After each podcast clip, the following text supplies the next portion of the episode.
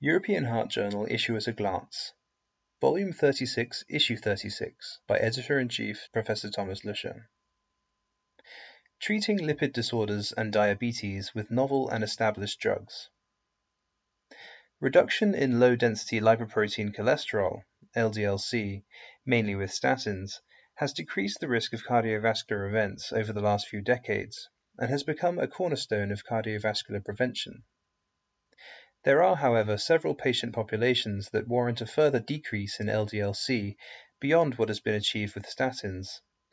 Proprotein convertase, subtilisin/kexin type 9, PCSK9 inhibitors are a new class of drugs able to decrease LDL-C by 50 to 70% when administered either as a monotherapy or on a background with statins.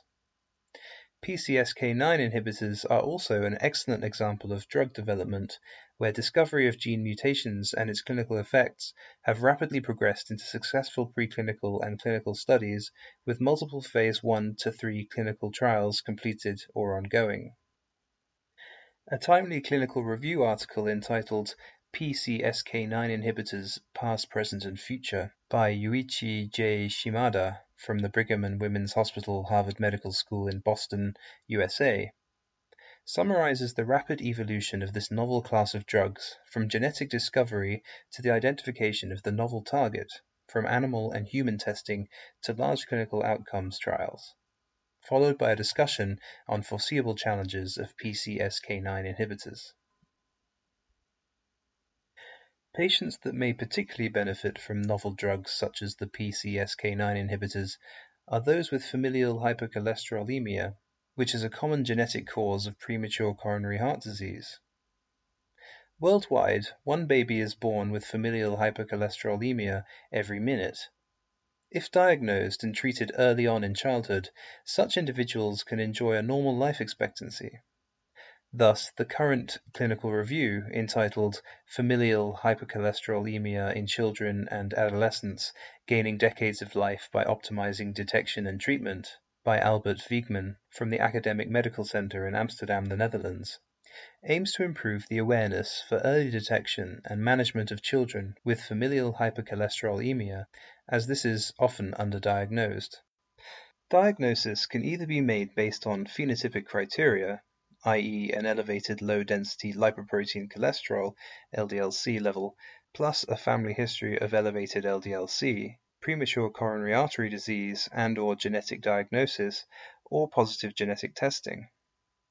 Childhood is the optimal period for diagnosing familial hypercholesterolemia using LDL-C screening with an LDL-C of 5 millimoles per liter or 190 milligrams per deciliter or above or an LDL-C equal or higher than 4 millimoles per liter or 160 milligrams per deciliter, with family history of premature coronary artery disease and or high baseline cholesterol in one parent, allowing for the phenotypic diagnosis. If a parent has a genetic defect, the LDL-C cutoff for the child is 3.5 millimoles per liter, 130 milligrams per deciliter, or above. The authors recommend cascade screening of families using a combined phenotypic and genotypic strategy. In children, testing is recommended from the age of 5, or earlier if the homozygous form is suspected. A healthy lifestyle and statin treatment as early as 8 years of age are the cornerstones of management.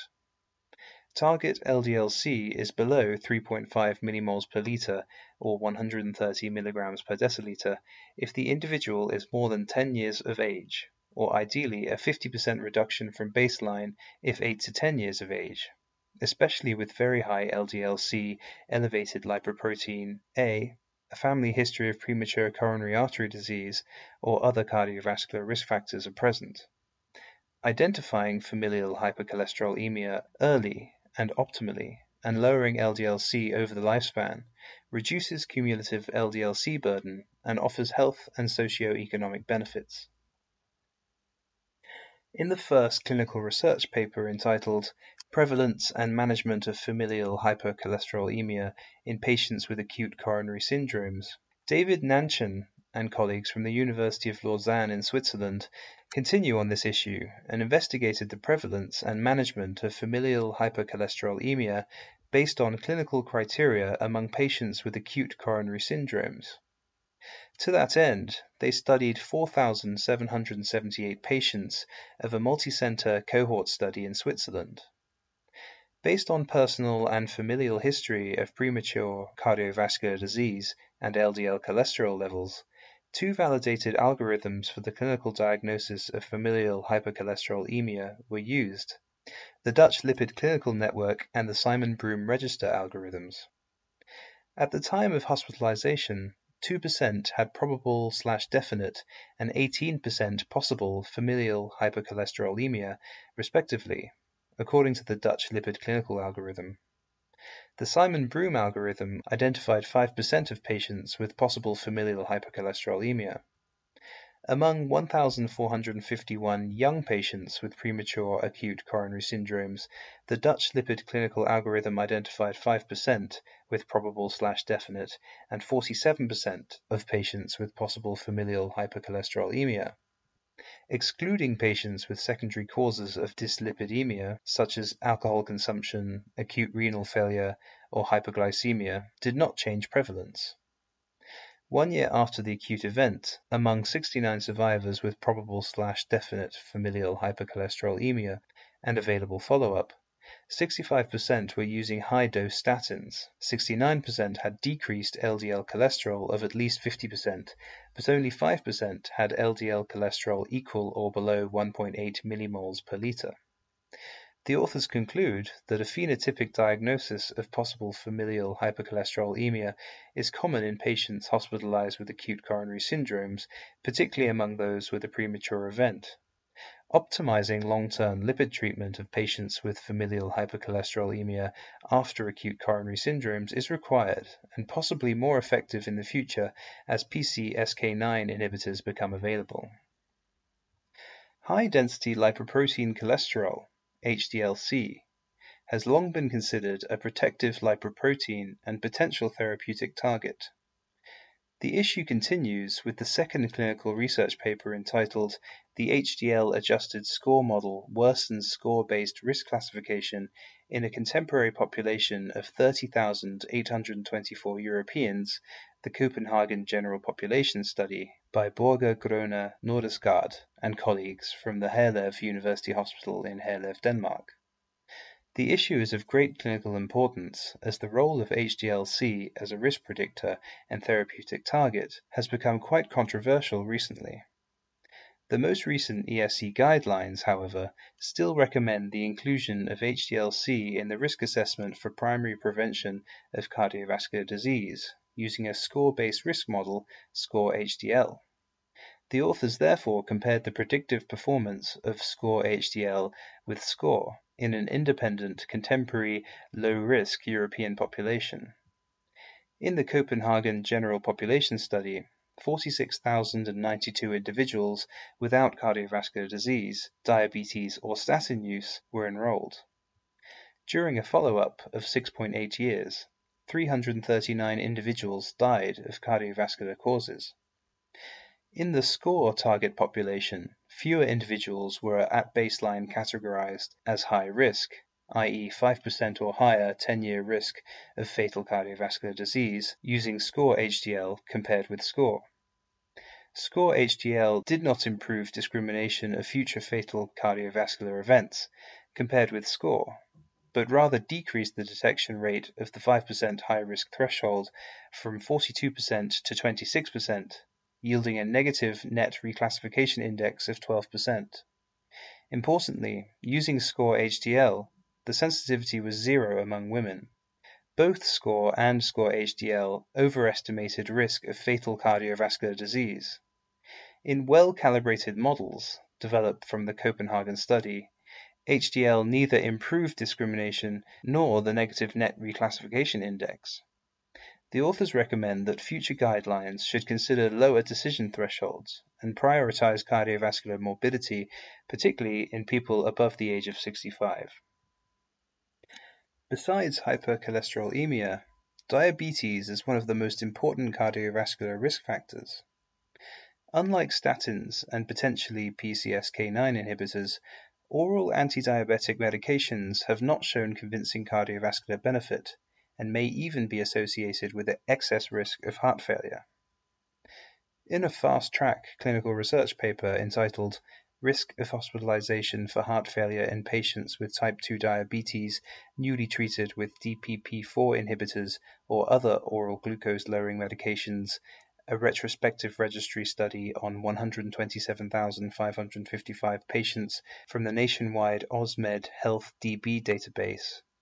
Angelo Avogaro from the Università degli Studi di Padova in Italy performed a retrospective study in 32 health services of 16 Italian regions, accounting for a population of 18 million individuals, in order to assess the association between HF risk and use of sulfonylureas, DPP4 inhibitors, and glitazones. They extracted data of 127,555 type 2 diabetics who initiated treatment with such drugs. 14% were on DPP4 inhibitors, 73% on sulfonylureas, 13% on glitazone, with 71% being on metformin as combination therapy. During 2.6 year follow up, after adjusting for measured confounders, the use of DPP4 inhibitors was associated with a reduced risk of heart failure with a hazard ratio of 0.76 compared to sulfonylureas. After propensity matching, when the analysis was restricted to 39,765 diabetics, the use of DPP4 inhibitors remained associated with a lower risk of heart failure with a hazard ratio of 0.73.